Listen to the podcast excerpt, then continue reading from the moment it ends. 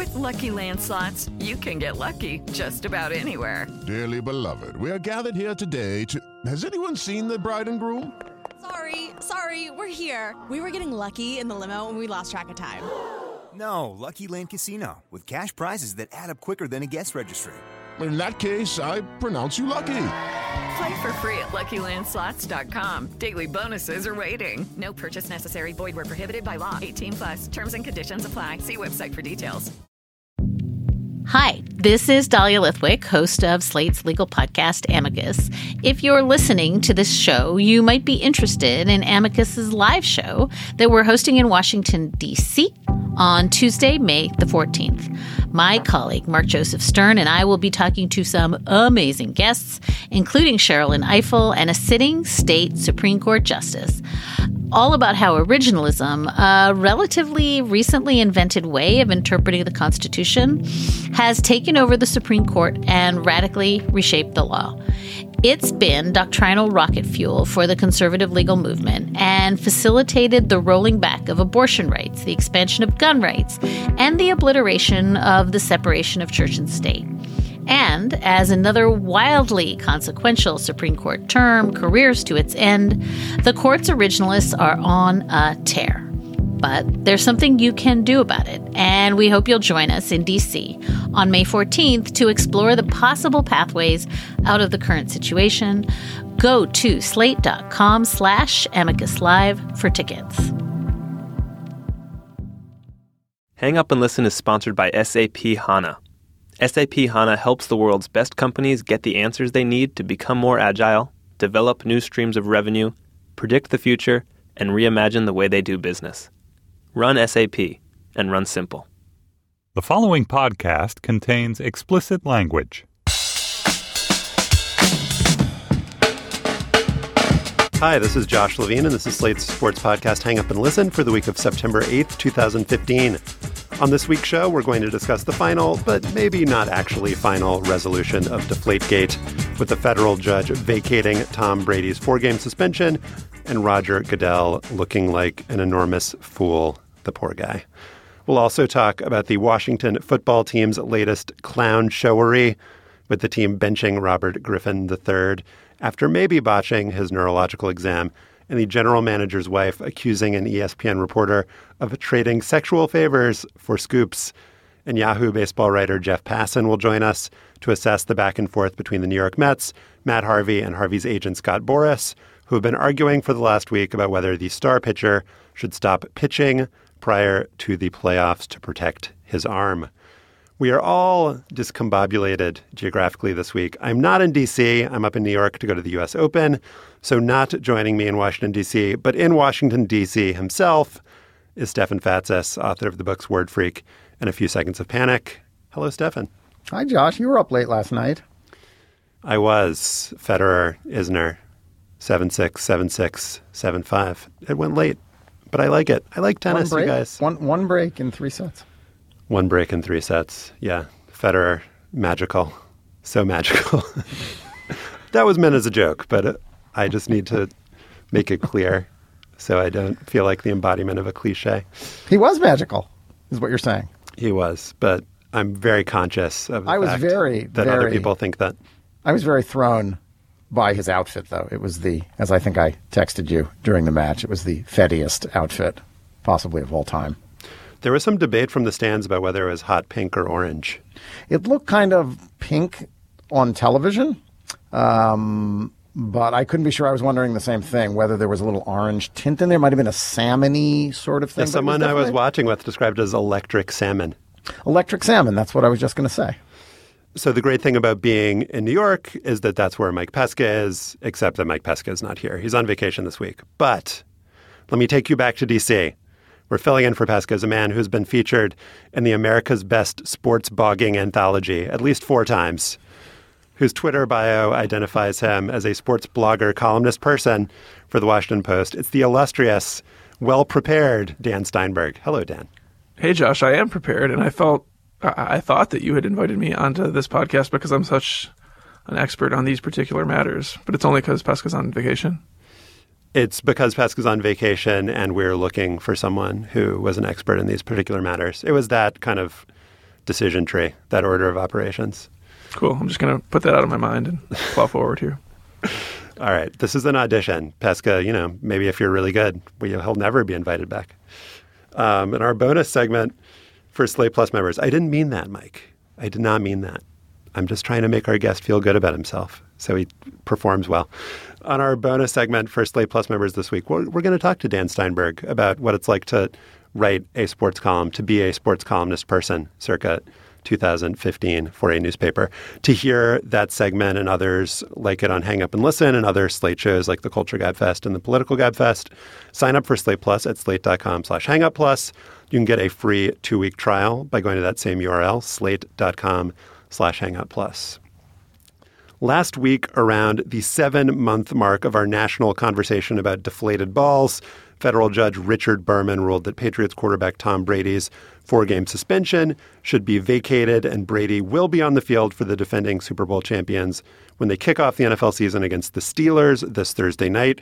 Berman's ruling was about process, not whether anyone intentionally deflated footballs at Brady's direction. In his decision, Berman buried the knife into Goodell by writing, The court is fully aware of the deference afforded to arbitral decisions, but nevertheless concludes that the award should be vacated. So basically saying, I never do this, but you're so terrible that I just have to do it.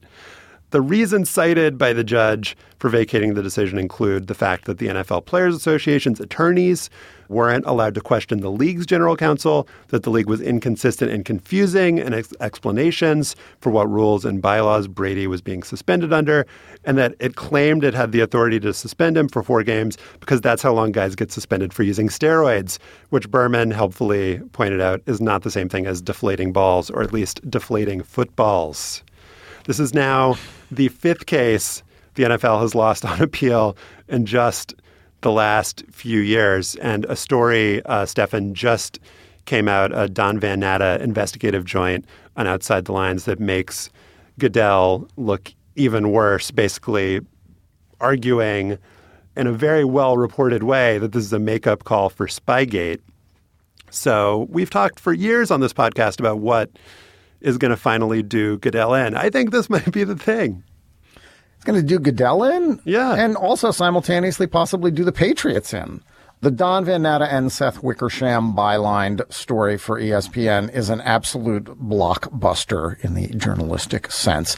They clearly spent months and months. They've interviewed dozens and dozens of people and effectively here prove that the Patriots cheating pre Spygate was an orchestrated, well run, long term, ingrained operation. It was part of the team's daily operations. And the investigation by Goodell, they show, was cursory, quick, and concluded in a way that was favorable to Bob Kraft and the Patriots because Kraft had been Goodell's longtime benefactor and the guy that basically got him elected commissioner. It, it, it is an incredible indictment. Van Natta and Wickersham draw on numerous sources, including previously unreported Senate investigations by Arlen Specter, former Senator Arlen Specter staff of former Patriots employees and other documents. It is, it is a, a devastating for the NFL piece of reporting.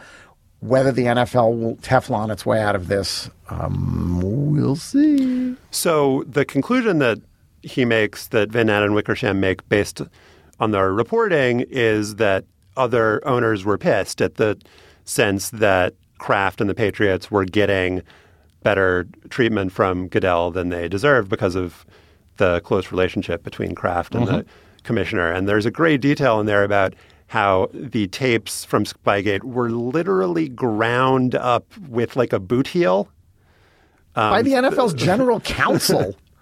it, seemed, it, was expensive, it was an expensive heel. Yeah. How much does a do, do you charge per hour for a lawyer to grind a tape into the ground. And the, they were beta. The, there is now uh, a split among ownership with respect to whether Goodell is, you know, should be fired, whether he's taking heat for the league in a way that any commissioner would be taking heat, or whether the league could be making more money, could be, you know, managed better by another commissioner. And Dan, the judge kind of very carefully and specifically separated out the Patriots cheating from Goodell's handling of it. And do you think that those kind of separations are going to be maintained or whether this is just going to define Goodell, the Patriots cheating, his handling of it, whether it's all just going to be his legacy? You know, I think the cheating stuff is going to define the Patriots and it's going to define Belichick. And this story is going to be item one in that definition. I think that doesn't really, to me, and I know Stefan doesn't exactly agree, that doesn't really relate to the Deflategate stuff because the makeup, this this makeup theory doesn't really work for me because if you read every step of the way what happened to Deflategate, it's still a ridiculous scandal with a ridiculous conclusion based on ridiculous evidence and a bad process that was overturned by a judge. I, I think that Deflategate makes look, Goodell look terrible, whatever his motivations were. If his motivations were making up for past mistakes, it doesn't change the fact that everything that he did in this case makes him and the NFL look bad. And I think, to me, what's likely to change would be Goodell being, you know, jury and executioner for these discipline cases on players, because I, th- I think that people throughout the league can recognize if they keep losing over and over again in federal court, something needs to change because it makes them look bad and they're not getting the results they want anyhow. So I think regardless of any mistakes that were made with all of this Patriots cheating stuff from six, seven, eight years ago, the process was broken and did not work for the Deflategate. And and honestly, I I don't know that this makes Tom Brady look any worse. He wasn't one of the masterminds of any of this Spygate stuff, and I still think that he doesn't look bad in the Deflategate stuff. Well, in terms of the Spygate stuff, I think the open question is: Did anyone in the Patriots organization say, you know, we probably shouldn't be doing this? This is wrong. You think that the quarterback would stand up to the? No, I don't think that the quarterback would stand up. Though I do think that the quarterback in this team certainly had the ability to say, "How are we getting this? Is this okay?" Um, I don't know that he would, but in the back of his mind, I'm sure Tom Brady wondered whether it was appropriate for him to basically know what defensive formations the Pittsburgh Steelers were running, or what defensive formations the uh, Tennessee Titans were running in the Super Bowl. I bet you he did not worry about that. I bet you he was glad to have that information and that any player on any team would be glad. I, I don't think that, that players feel bad for winning in the NFL. And I, I would say that probably a good number of them before Spygate became an issue didn't know that this was illegal. It wouldn't seem on the surface to me that it would be something that would be illegal. Obviously, we all know now that it was mm-hmm. after all the stuff that happened in Spygate, but teams are, I mean, these signals are being given in front of 80,000 people, like Belichick likes to say. You wouldn't assume that this is somehow proprietary. So the confusing thing about this whole Deflategate scandal was that whether it's you know columnist people like Dan Steinberg or normal people like uh, football fans, you sort of have to choose between whether you want to see the Patriots punished, an organization that it seems like has cheated deliberately. And in Deflategate, it seems obvious that they were bending, stretching, breaking the rules. Or if you wanted to see Goodell and the NFL get its comeuppance for all of its judge, jury, and executionerness. And what I think the Van Natta Wickersham story accomplishes is it gives you a framework to basically say they're both terrible. Mm-hmm.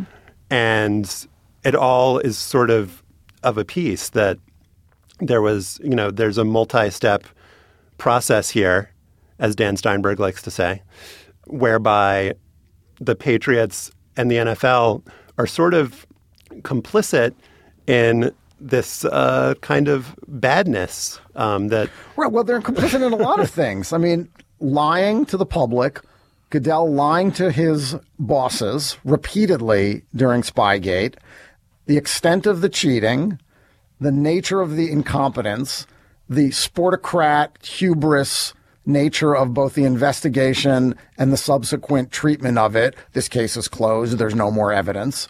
The gift giving and backslapping and makeup calls by the NFL as a course of doing business.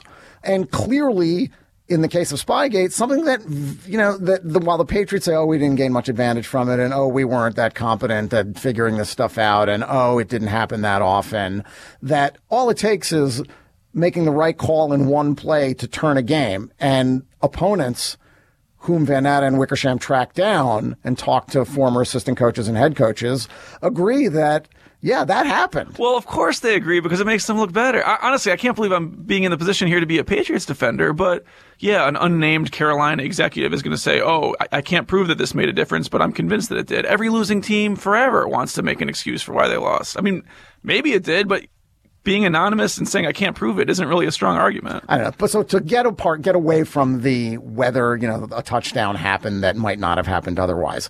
When you look at the NFL's role in this, it is again, we come, we've talked about this before. It's about how the NFL conducts itself as a business with tremendous hubris, tremendous overreach, and a blind spot the size of Uzbekistan when it comes to understanding how they will be viewed and how they're viewed, you know, by me anyway, is as arrogant and naive in how they approach the public and how they conduct their business. You know, whether Tom Brady deflated or ordered footballs to be deflated is not a criminal matter. It didn't need it to be proved beyond a reasonable doubt. All they needed was some preponderance of evidence, some indication that something wrong happened here, and they had that. And they didn't need to prove that there was an effect on the game. All they had to show was that there was some knowledge that they attempted to skirt this rule. And whether every quarterback in the NFL does this or not is beside the point. They did it. I can't believe this is you speaking. Why? You're a reasonable person. I am a reasonable did you uh, person. Did you read the Wells report? Yeah. I mean, it was mind-numbingly stupid. I don't, I don't because it got agree lost in the ob- obfuscation of, of, of with all these ir- irrelevancies. The science was irrelevant here. The question was, did Tommy from Quincy, who went into the bathroom, let some air out of the footballs because that's what the Patriots always did because Tommy liked the ball this way. Right. That is the question. Did he do so? Yes. Did, did he do so in an illegal manner? That is the question. And I would not want to stake my life on the answer to that question. And neither would I, which is why Roger Goodell merely escalated the problem by throwing the book at Tom Brady. It should have just been, you know, there's a possible violation of the integrity of the game here, humiliate Brady and the Patriots publicly, and stop it from happening again. Yeah, maybe I, you know. I think maybe I was wrong earlier when saying that we shouldn't be linking these two because obviously the story made clear that some owners wanted blood. Exactly. Yeah. Yeah, and so and so, if Goodell felt this mandate that he had to find the Patriots guilty and he had to come down hard, then I guess that is the reason that this became such a ridiculous fiasco. As we get into the wrap up section of this segment, what I find interesting is that you know the NFL likes to point out that the commissioner's powers are collectively bargain. But I wonder with the NFL just losing appeal after appeal in federal court, if that actually ended up being a bad thing for the NFL because it gave Goodell and I assume, you know, the NFL owners who he serves at their pleasure, it gave him the sense that he could really, you know, control this discipline process in a manner that was pretty unaccountable, inconsistent, and just kind of pointing to the collective bargaining agreement and saying, you know, basically I can do this, than just having repeatedly federal judges say, no, you can't. So I wonder if that great power that he had is what's going to end up biting him in the end. Well, or maybe it's just that he's not a lawyer. But the great power, Josh, is supposed to be tempered by his bosses. Roger Goodell doesn't have the ultimate authority to do whatever he wanted just because the CBA says that he can he has 32 bosses and they have allowed him to repeatedly make the same mistake. And that seems to me to be the problem. If the 32 owners are embarrassed by what happened in Spygate and Deflategate and every misstep by Roger Goodell in between, then maybe they're employing the wrong guy. You know, as I sit here right now, I feel like looking back on this era 20 years from now, I can't imagine there's going to be a lot of football fans who really care that much how long Roger Goodell remained in power and how he handled player discipline. But I think, again, as I sit here today, right now, there's going to be a whole lot of people who doubt the Patriots and who will forever think the Patriots were cheaters who didn't deserve those three Super Bowls. And, you know, Goodell bears some responsibility for that. He didn't do anything to make people confident. He talks constantly about the integrity of the game. And, there are going to be doubts that never go away about the integrity of some of those wins. Yeah, but I think this, when we look back 20 years from now, whether Goodell is gone in a couple months or in a couple years, this will be the final straw. Not because it's anything more outrageous, but it's just going to tip the balance to, you know, the more owners thinking and realizing that he's not the guy to be in this position. And it's an embarrassment to the league, you know, continually losing in court. It shifts the balance of power more towards the players who can now challenge basically anything that he does and think that there's a likelihood of success. And I think with this reporting, I think again a majority of owners will look and think that Goodell is acting capriciously and that there's not really any consistency to what he does and that the you know replacement level commissioner would do a better job and I think there would just be a PR bump from hiring somebody who's Adam Silver esque and just being able to say the right things. Uh, Josh, I believe that 10 years from now, when I am invited to the studio to fill in for Mike, Roger Goodell will still be the commissioner of the NFL. All right. We'll see. We'll see about that, Dan. We'll see. All right, now time for a word from our sponsor this week, SAP HANA, which helps the world's best businesses rise above complexity and get answers to questions most other companies don't even think to ask. So they can become more agile, increase capacity, develop new streams of revenue, predict the future instead of just reacting to the present, and totally reimagine the way they do business. It's simple. The answer is SAP HANA. Run SAP, run simple. Visit sap.com slash reimagine to learn more. All right, so we just spent a segment talking about an NFL team that is uh, an evil genius, if you will. I would not describe the NFL team based out of our nation's capital as anything resembling genius, maybe evil, a joke run by an idiot owner who clings to his team's offensive nickname as his franchise year after year, invents new ways to embarrass and debase itself. The latest news out of what Washington Post blogger, columnist person Dan Steinberg calls Ashburnistan is that quarterback slash pile of broken body parts, Robert Griffin III, was diagnosed with a concussion, cleared by an independent neurologist, decleared by the same independent neurologist, and then benched for what seems like the season, all while the quarterback himself said little more than, I just work here. Then, in response to reporting on the team's machinations by ESPN's Dianna Russini, the wife of the Washington general manager accused the reporter of being her husband's side chick and of trading blowjobs for stories. But that is not even the best part. The team first said the tweets came from a fake account and then mere hours later admitted that the tweets were real and the general manager's wife apologized for them. It's clear, Dan, that if anyone affiliated with this franchise says that it's raining, they'll issue an apology for pissing on your shoes an hour later, then deny that they actually did anything wrong, then sue you for suggesting otherwise. So the question is why is this franchise so much more dysfunctional than other sports franchises? Is it all a function of the owner being that much worse than other sports owners? I mean, I think it's gotten to the point where there's not a more compelling answer than that. And it's probably been at that point for five, six, seven years. I don't know who else you would put the onus on for all these things happening year after year after year. I think you could say their approach to public relations has consistently been bad, and I think that has taken away the benefit of the doubt for them on so many things, which is why you get cases like the team publicly saying this is a fake account, NFL security is looking into it everything's going to be taken care of, and then three hours later reversing course. And it wasn't just they didn't ground the tweet into the ground with their boots. yeah, it wasn't just that they um, were answering questions from people who called. They were actually proactively reaching out to people, including at least one fan on Twitter who has the ear of a lot of other Redskins fans to say, "Hey, can you let people know this is a fake account?" Which she did, which was then proven to be a lie that she was then complicit in, based on just a, a bad, failing public relations approach. But ultimately, I think this all has to go back to the guy who is in charge of the GM and in charge of the head coach and in charge of the PR people and in charge of the quarterback. And, you know, for 15 or 16 years, that has been Dan Snyder. So I can't imagine a scenario in which he does not bear responsibility for this. Can I say, Josh, it's amazing to me that on this podcast we say blowjobs, but we don't say the name of the Washington football team. I'm not, blowjobs are not offensive. Uh, yeah, I don't find them offensive. Cut okay, that, please. Stefan, what are your thoughts on this?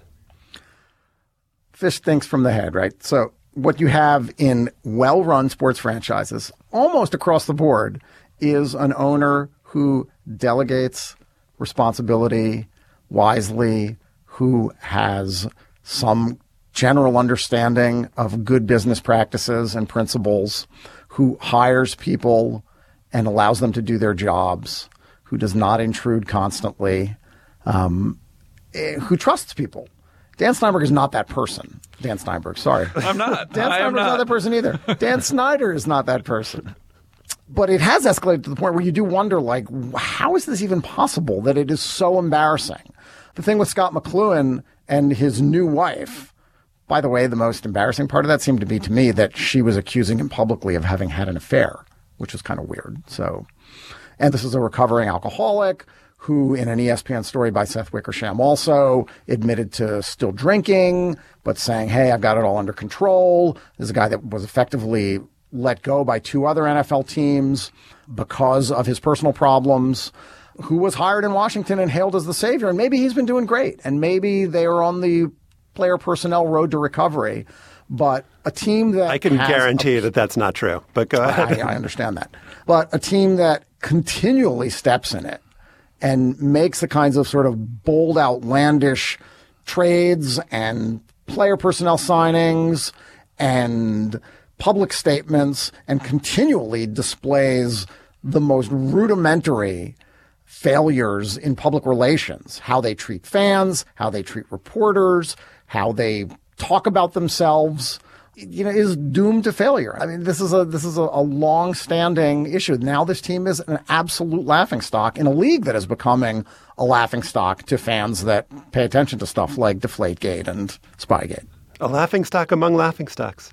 I don't know if I agree that the league to most fans is a laughing stock. No, I, do, didn't say to most fans. I said to like fans that care about this stuff. But I, I do think the Redskins have turned into that. And I think what they've done now is they've set themselves under like a microscope where every action that they take is scrutinized in a way that it wouldn't be in other cities. And I think that's totally fair. They've set themselves up for that. But we get every website in the country last week writing about the team's will call policies. Now, it seems outrageous that they, they charge $50 for non season ticket holders to leave tickets at will call. It does seem outrageous. But I don't know. I I just don't know for sure that stories would get picked up in the same way if, if it weren't involving the Redskins. And to give one example, last year I reported that the Redskins were selling out of date World Cup beer to fans during home games that had expired weeks ago. And this got picked up by countless outlets and did great web traffic for us. A couple days later, I reported that the Orioles were doing the same thing. Same beers, same expired beers, same high prices, same World Cup logos, and no one cared and no one paid any attention to it. Now, maybe partly this is the NFL versus Major League Baseball, but I think a huge factor is people want to take whacks at the Redskins now. And it's, again, they've, they've made their own bed here, but they're going to get scrutinized like crazy for everything. And that's why they can't make a quarterback change in any kind of normal way. The Bills had kind of a controversial quarterback situation this summer, and they wound up releasing the guy who was supposed to be the starter and going with a totally unproven Tyrod Taylor here. And it's not a national story in any sense. It's a footnote. And when Washington makes a quarterback change for all those reasons we've talked about, I, well, I mean, I understand Robert Griffin III is not the same as Tyrod Taylor. I understand that. I understand that. But they can't do anything quietly and peacefully now. Everything is a major story. And they they have to get away from that somehow. It's good though. I mean, it's a pattern of behavior. It's sort of like we've talked about. You know, the Atlanta Falcons piped in crowd noise. If the Patriots had done that, Don Van Natta would have written fifty thousand words on, uh, you know, which uh, employees uh, had had been responsible on the on the volume knob. But it is a pattern of behavior, and they deserve more scrutiny because of their consistent terribleness. and I don't disagree. The story over the summer, it was just a kind of throwaway thing that I did for fun, where they presented a report to the city of Richmond saying that 7.8 billion people had read coverage of training camp in 2014. That's more than there are people on planet Earth. And it was just kind of funny, but again, it became a national story and part of the Redskins storyline that they are claiming that more people than exist on planet Earth have read about their training camp in Richmond. You sure like to say that nickname, Dan. You you love Yeah, to say I-. I hear myself say it, You and I- relish I- it. You relish it. it is a part of my everyday conversation. I, I, I, would almost be in a position of wanting to defend Scot McCloughan and the team, though, because you both seem skeptical that he could set things right. Well, let's go back to RG3 first, because if this was just if this was just Team X, then I still think objectively it's interesting how they've destroyed him. And even if you don't go back the you know, four years or however long it's been when he was the rookie of the year. They traded the entire draft for him, and then they left him in a crumpled heap on the field during a playoff game. If you just looked at it over the last two weeks and the way that the concussion was handled and him saying, I just work here, that's not a normal thing that happens in every NFL city. That didn't happen in Buffalo. So, can you explain what the hell happened with the concussion stuff and the independent neurologist? And do you have any idea of what actually went down? I don't, and they have not done a good job of making this clear. And I think that's one of the reasons why every conspiracy theory in the book continues to circulate among fans and even among media members. I, I don't know what happened. From the moment that he got hurt and they diagnosed his concussion, there were conflicting reports on whether he even had a concussion. And that started right away that the night that he got hurt against Detroit. Then Griffin was not made available to speak to reporters until the following Wednesday or Thursday, Thursday, I believe. But he was practicing three days later, and that felt weird right away. And everyone who was there thought that that felt weird that he was practicing in a hot sun in the afternoon with a helmet on, with a helmet and on, shoulder pads. Three days after he had gotten hurt. Now they said it was non-contact practice, which they say went according to the NFL's concussion protocol. If you read it, there are a lot of steps that you have to pass between getting hurt and that non-contact practice. Well, he passed one at three in the afternoon, one at six p.m., one at 9 p.m., one at midnight. He was good. So it felt suspicious right away. And and obviously at any point if you fail, you're supposed to take some kind of a cooling off period, which I believe is something like 48 hours. Although the concussion protocol is very very vague on time frames because it says every case is different, which makes sense to me. It should be vague on time frames probably. Mm-hmm. But no one thought that the time frame was going to be 3 days. And then they didn't let him speak, and when he did speak, he wouldn't confirm that he had a concussion and he wouldn't say which play he got hurt on. And so again, with these conspiracy theories about did he even have a concussion, it wasn't put to rest, and and people were still confused. And, and again, then, and again, a lot of this comes down to communications, which we just talked about. Griffin practices near the end of that week, like what was it, Thursday down? He was cleared to play in the following preseason game. A day after that, though, the team issues a statement um, attributed to the NFL's independent neurologist or AM independent neurologist, saying that he's not cleared. The statement itself was badly written. The language was not clear about who had done what examination and what they had actually analyzed. Um, and then a few days later, this independent neurologist announced, or the NFL announced, that he had resigned from this role. And it's learned that this guy had treated former uh, Major League Soccer player Alecko Eskandarian, who went on Twitter and just ripped this doctor, basically calling him a quack who misdiagnosed and allowed him to play after he had suffered, you know, concussion X in a series that ultimately led him to leave the sport. But if you're a fan of this team, Dan, it's like the Bible. Like if you believe everything that they say, it doesn't make any sense. There's like no internal consistency. It's like every statement contradicts every previous statement. So even if you want to give them the benefit of the doubt, it just doesn't make you can't make heads or tails of of anything. And that I, I, mean, think, I think leads the national media to kind of swoop in and you know say you know again like present every possible scenario and then everyone you know is willing to believe anything that anyone says just because the team nothing that they say makes any sense I, I agree with you on, on virtually all of that. But I do think what they wound up doing in this case, if you believe them, and again, maybe you don't believe them, but what they wound up doing is being more cautious probably than necessary with a concussion. And that presumably is what most thinking fans would want an NFL team to do. If there's any doubt whatsoever about a guy who's already had two previous concussions, at least, at least two previous concussions, and there's any question about whether he should be out there in a contact situation, you would want them to show caution. And that's apparently what they did. Except that they didn't. You know, they didn't, and then they did. Because of the practice situation. Right. It's confusing, but the NFL concussion protocols do distinguish between non contact and contact situations. In any event, Josh, it's you know the the bigger picture here is how this franchise treated this athlete and how this athlete presented himself to the public, how he has acted in public. I, and neither of those things has been particularly good. And you know, you know what I think is interesting is I think the national consensus, if there is one on this issue, is more sympathetic to the player than the team. And I think locally, the player has lost a great, great deal of sympathy for a lot of reasons. You talk about how the team left him crumpled on the field in that playoff game. Well, that was the head coach at the Mike time who did that, and the head coach got blown out of town because the quarterback basically said, "I'm not running your plays anymore." I think he lost a lot of sympathy out of that episode. I think when he goes up at a press conference and won't confirm what happened to him and says, "I just work here," I think a lot of people have lost sympathy. And then when they see him not able to run an NFL offense, I don't think that locally there's a great deal of sympathy for him anymore. Among some people, there certainly is, but I think some people think that he is a failed player. Local sports fan mad that player does not lead team to victory. It's like news news at eleven. Well, Uh, yeah, but I don't, I don't, you know, Akili Smith. Do we do we blame the Bengals for Akili Smith? Do we Well, blame they- Smith was a rookie of the year before his his franchise, you know, You're decided right. You're he, right. But this was quarterback, damaged goods this quarterback blew the coach out of town, who made him Rookie of the Year, who helped make him Rookie of the Year. and who destroyed his his uh, body and ability to play. Um, final uh, question. I don't think you and I agree about this very much. I don't think so, but that makes for good radio. All of the reports from ESPN and elsewhere that seem to be emerging from inside the team, just as consumer of NFL media, it strikes me just anecdotally that there are more leaks coming from the team than other teams. And A, does that strike you as being true? And B, would it be reasonable to infer that that means that there's just like dissension in that building and that everyone, you know, nobody trusts anybody and people are just, you know, spouting off to anyone who'll listen.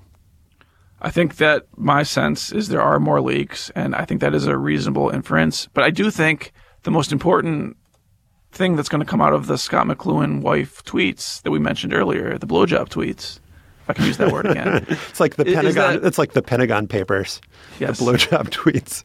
is that regardless of any personal problems in there, there's definitely an implication that Scot McCloughan has been talking to Dianna Russini and has been a source for Dianna Russini, who is the ESPN reporter who reported that ownership was getting in the way of what the football people wanted to do with this team. And I think if you're the owner of the team and within a couple months you can sense that your GM is helping feed negative reports about you to ESPN, I think there's probably a potential for some long term problems there. And so whether we should or shouldn't be optimistic about what Scot McCloughan is doing with the roster, I think we should definitely not be optimistic about the long term potential for him to remain in Washington. I think the commissioner of the National Football League should have more power to get rid of owners like Dan Snyder, don't you? That's just what we need. All right, it is time for our last topic of the day, and that is a baseball one. One of the main reasons for the New York Mets' success this year is pitcher Matt Harvey, who started the All Star game in 2013 before partially tearing the ulnar collateral ligament in his right elbow. Harvey, like many, many, many pitchers of this generation, had Tommy John surgery as a result of that injury and missed all of 2014 before coming back very well this season. He's ninth in earned run average and 10th in wins above replacement among all major league starting pitchers. But then last week, Harvey's agent, Scott Boras, started telling anyone who would listen the doctors had recommended that Harvey not exceed 180 innings pitched this season. Given that he's already thrown 166 and two thirds innings, that meant Harvey shouldn't pitch in the playoffs if the Mets make it that far. Mets management expressed shock and dismay at this claim, while Harvey himself hemmed and hawed before publishing a piece in the Players Tribune headlined, I will pitch in the playoffs, which kind of eliminates the need for anyone to read the article. But what do I know? I'm just a simple country editor.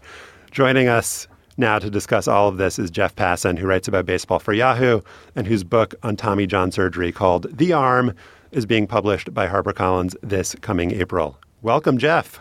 Thank you for having me, gentlemen. How are you?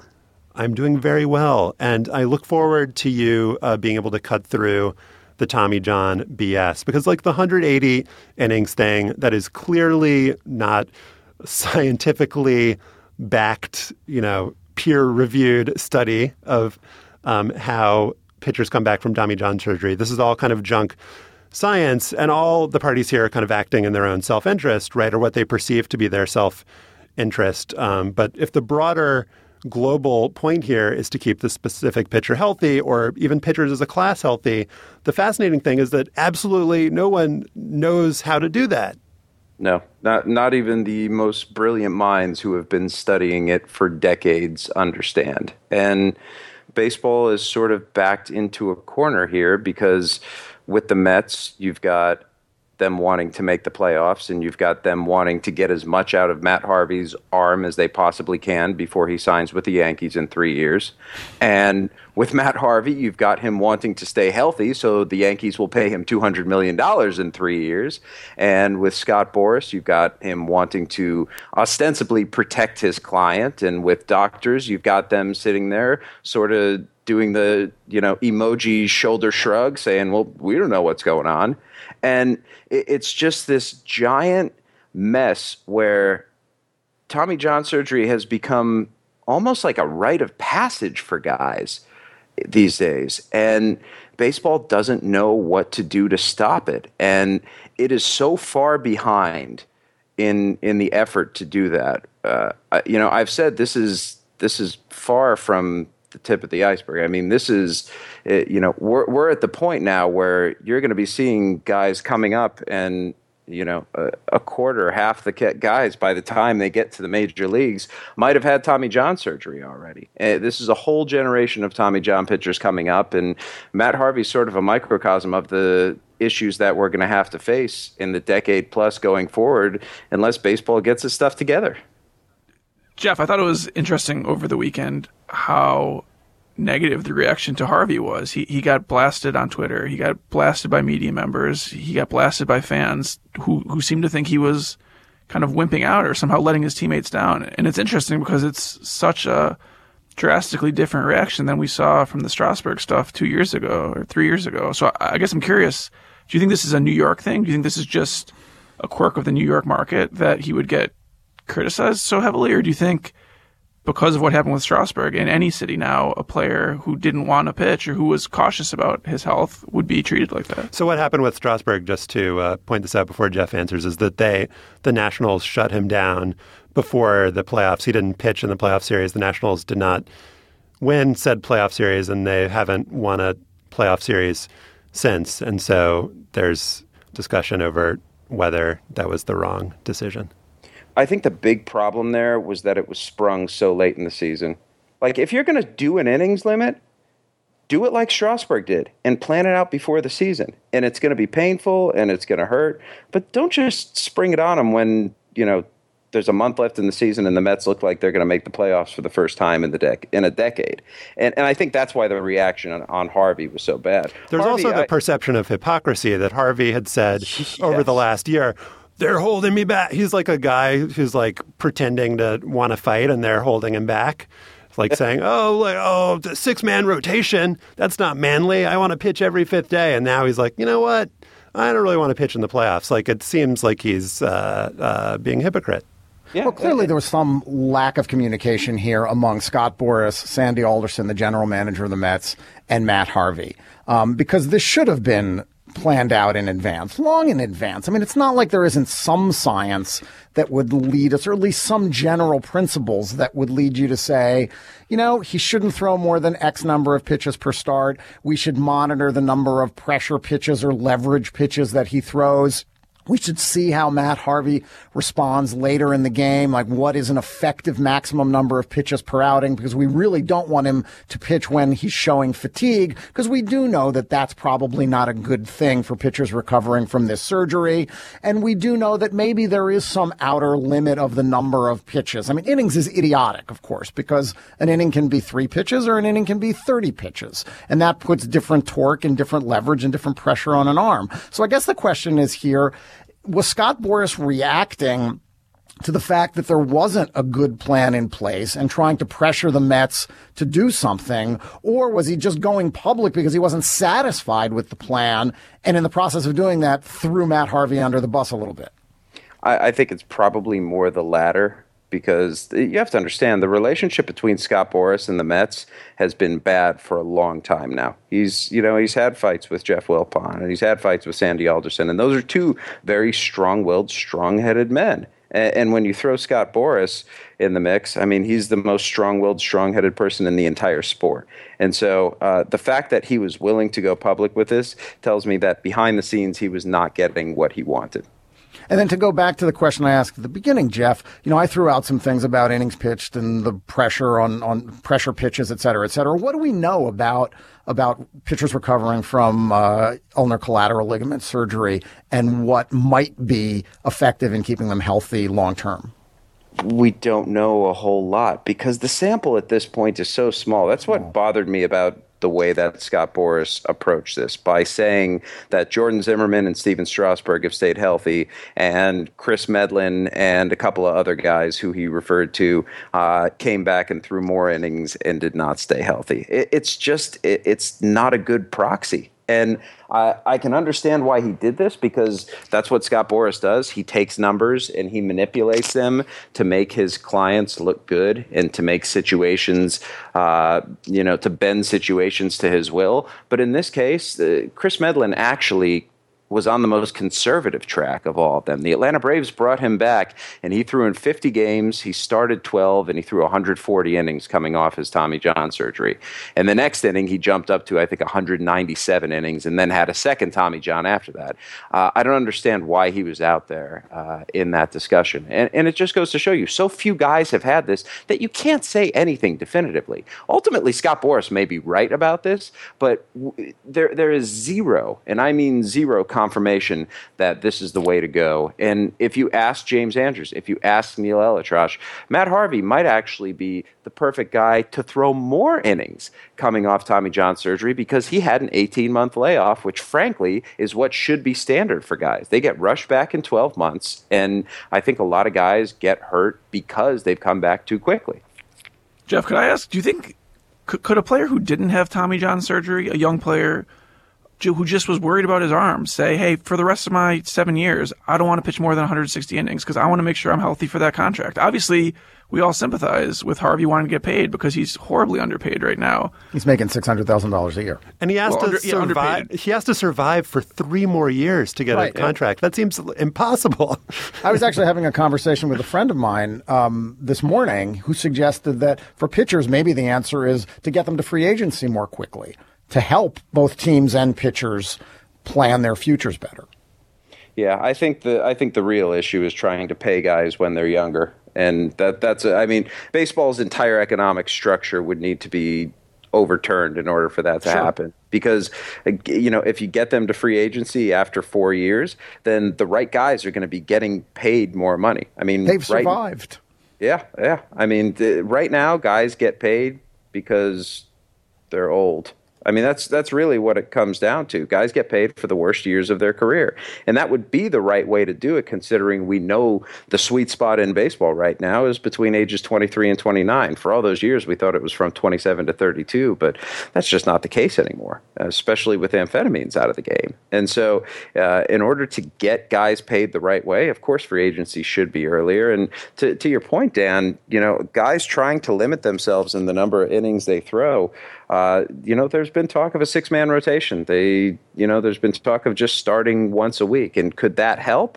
Potentially so. But ultimately, I think it's not going to come down to the number of innings you happen to throw in a year because we've seen guys like Madison Bumgarner go out there uh, and throw 270 innings in a year and come back perfectly healthy the next year. I think it's starting when they're younger and getting people into Major League Baseball with healthier arms. And, uh, you know, then it's incumbent upon the organization to handle the kids like they want to. But it's like when guys get into organizations now and they get limited to 80 or 90 innings uh, in their rookie ball year, it's just like th- these kids are damaged already. There's nothing you can do to stop the inevitability of this. So Could not pitch at all. That's what I would recommend. Just, Yeah. just sit out those seven years and wait until you can get a contract. No, I mean that's part of the reason that I that I started writing this book. My kid is, you know, turning 8 this month and it's like do I really want him to pitch? I mean, he's starting kid pitch next season and it scares the hell out of me because I I know that I'm going to be the father whose kid ends up getting his arm injured when he wrote the damn book on the subject. And Well, you, you wouldn't be the first. Uh, Mark Mark Hyman wrote a book about youth sports and was that dad, and his kid did have surgery when he was in high school. Jeff, you should just have your kid play tackle football. There's no problems Yeah. with that game. All right, Jeff, thank you uh, so much for joining us. And, you know, if your kid does end up having surgery, you know all the best doctors. So I, th- I think I that'll would say be get him the surgery now, Jeff, when he's eight. Pre preemptive Tommy John, exactly. Or how about just a pinned extra arms to his torso? I think that's a great idea. I have the first four-armed child in the uh, in the world. Jeff Passan writes about baseball for Yahoo. His book on Tommy John surgery is called The Arm. It is coming out this April. It is now time for After Balls. The first pitcher to get Tommy John surgery was naturally Tommy John. He had it done in 1974 and went on to win a total of 288 games. Majority of those were after his UCL was replaced. The second guy to have the surgery and return from it, quote unquote, successfully was a pitcher named Brent Strom, who had the procedure done in 1979, five years after John did. Strom is now the pitching coach for the Houston Astros. He was a less effective advertisement for the surgical technique that Dr. Frank Jobe invented. He only won 22 games, but Strom was still thankful for the chance to continue his career. He said in a recent interview that Dr. Jobe, who died in 2014, did not forget him, saying, Most of the time you remember your first love. I think he remembered his first two. Ah, Brent Strom. Stefan, you want to go first this week? Sure. All right. What is your Brent Strom? When I was a very young boy, I owned a pair of PF Flyers sneakers. You know why I owned PF Flyers sneakers? Because PF Flyers had the built in wedge that helped you run faster and jump higher. Really, they did. The company said so itself. The only sneaker with the built in wedge that helps you run faster and jump higher. That was magician Harry Blackstone in a commercial that aired in 1970, right around when I would have acquired my PF Flyers. PF Flyers looked a lot like Converse Chuck Taylors, and while they didn't predate Chucks, which hit the market in 1919, they did have a cachet all their own, predicated on that wedge which was itself about science. The PF in PF Flyer stood for Posture Foundation, and it referred to a rubber insole developed by BF Goodrich that purportedly helped to shift and redistribute weight inside a shoe. Goodrich rolled out its first PF Flyers in 1937. The center high HI PFs that look like chucks were introduced in 1944, but the 50s and 60s were the apotheosis of PFs and of their marketing. On, boys and girls, and follow me. I'm Swifty Flyer. I run like the wind, jump high as the sky.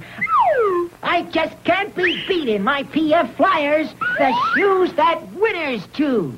Swifty Flyer was uh, kind of a flat top chipmunk who looked like a thin Elroy Jetson. But that voice, Jesus, would you buy a pair of shoes from that guy? But people did. 14 million pair of PF Flyers were sold in 1958, the year the company signed Boston Celtics grade Bob Cousy as a designer and spokesman. PFs later teamed up with Jonny Quest, the cartoon kid who went on adventures with his father, of all people, starting in a TV show in 1964. Johnny starred in what were dubbed PF Flyer Adventures. In this one, Johnny's buddy Race is in trouble on the volcano. He flashes Johnny a message in danger, bring rope. Johnny flashes his PF magic ring, puts on his PFs, runs faster, and jumps higher. Let's listen.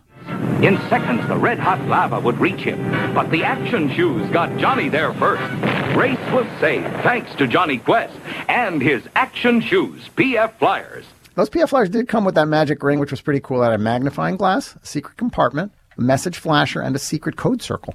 In 1971, Goodrich bailed on the shoe business. Converse bought PF Flyers, but the feds ruled that the deal was an antitrust violation and PFs faded. Now, I thought America was getting along just fine without PF Flyers, but New Balance revived the brand in the early aughts.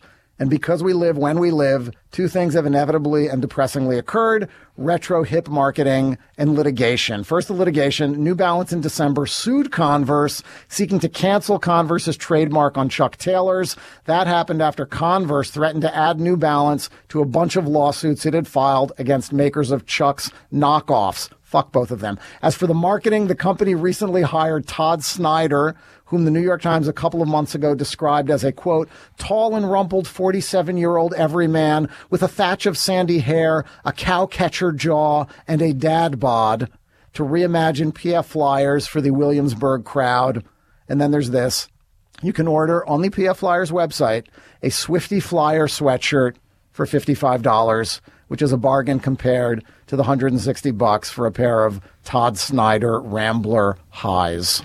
I know what to get you for the winter holidays, Stefan. The Swifty Flyer sweatshirt or the uh, the Todd Snyder Rambler high? Just the just a gift pack, just a, a, a basket, a basket. Yeah. Yeah. All right, It's Dan. sad. To me, to me, it's sad that that brand is is retro hipster chic. Dan, wipe Stefan's eyes, pat him on the brow, and uh, tell us your Brent Strom. This one's actually dear to my heart, the dearest thing to my heart. Josh, I want to talk about sports gambling. Uh, according to iSpot TV, the top spender on television advertising for the past seven days was not AT&T, it wasn't Warner Brothers, it wasn't Geico or Ford or McDonald's. It was DraftKings, one of the industry leaders in daily fantasy sports, which is my new favorite way to spend my disposable income. Now, during the spring and summer, I entered a whole bunch of daily fantasy NASCAR contests. This is true, uh, where I mostly lost thanks to some untimely crashes.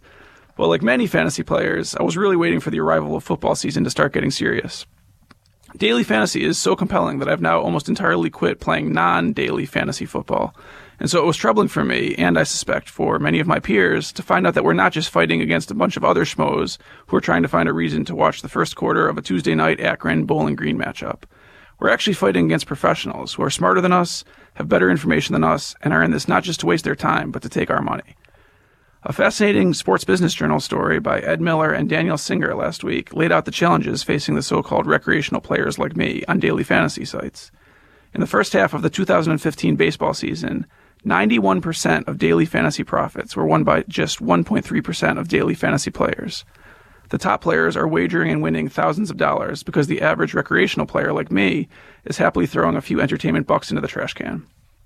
As the Sports Business Journal story explained, an average sports bettor in Vegas will lose the neighborhood of the house's 4.5% VIG because the large and liquid markets on popular sports games creates mostly accurate betting lines. But the player prices on these daily fantasy sites are far from perfect, and so they can't adjust to live markets. Jerky nerds with sophisticated computer models can field smarter and better lineups than a grumpy dad in search of a quick diversion. The novice player, Miller and Singer write, is like Neo in The Matrix Reloaded, fighting hundreds of Agent Smiths simultaneously. But Neo won. I have never seen The Matrix or The Matrix Reloaded. Continue. There are some potential solutions here. The sites could come up with more accurate pricing models. They could create a floating market of salaries to create more efficient pricing structures.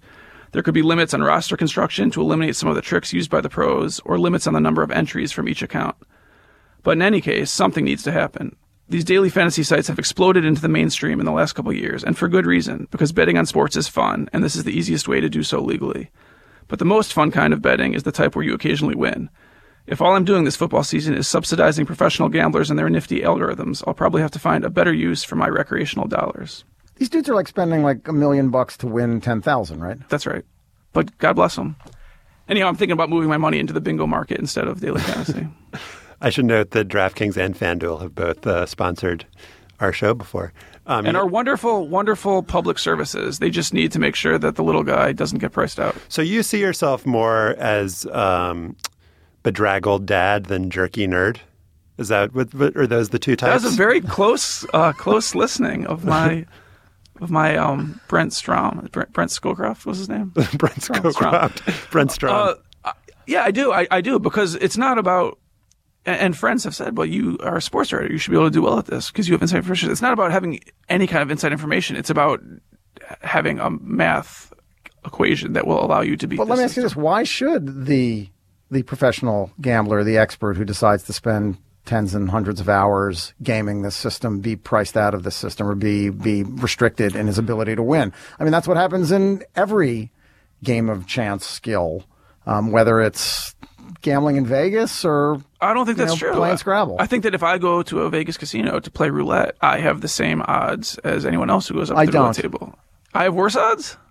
Uh, if there are professional gamblers who have studied roulette wheels or studied craps games or studied any other game, you have worse odds. Well, I liked to believe that I was randomly losing 95% of my money on these sites. And if it's actually that I'm I'm deliberately lose, losing 150% of my money to people who are just smarter than me, then I'm going to have to walk away. Poor bedraggled dad, Dan Steinberg. I was going to win big, well, like $4 in my NASCAR um, contest on Sunday night until Chase Elliott got in an untimely crash. Because a professional gambler like threw a wrench onto the track. All right. All right, Josh, what is your Brent Strom? The other day, the indispensable Jon Bois, great, great Twitter follow, he tweeted an image of an old newspaper story, an AP item from September 5th, 1971. The headline was Mysterious Flour Bomb Falls in Dodger Infield. Here are the first 100 or 25 or so words of that story. A huge sack of flour splattered on the Dodger Stadium infield, about 10 feet in front of Cincinnati shortstop Woody Woodward. There were no injuries, and officials speculated that the sack was either dropped from an airplane or catapulted into the stadium where about 19,000 fans watched the Dodgers play the Reds. The flour landed with a, quote, real slap, said a press box observer. It left an imprint on the dirt after groundskeepers cleaned up the mess. Dodger officials reported the incident to the Federal Aviation Administration. They said that no one reported hearing or seeing an aircraft pass over the stadium when the flour fell in the bottom of the fifth inning. The sack of flour was heavy enough to kill anyone it hit. That's an intriguing wire story. I hunted down a few more versions of the article, which quoted Woody Woodward, the red shortstop, saying the flour hit 15 feet from him, that it sounded like a ton of bricks, that he was still shaking. The Dodgers were reportedly investigating several low flying planes, and the incident called to mind one from the previous year in which someone dropped several sacks of bottles onto the field, again, of totally mysterious origin. Nobody saw where they came from or knew who did it. Another piece claimed that no one reported hearing or seeing an aircraft pass over the stadium when the flour fell, that it was impossible for the flour to have been thrown from the stands.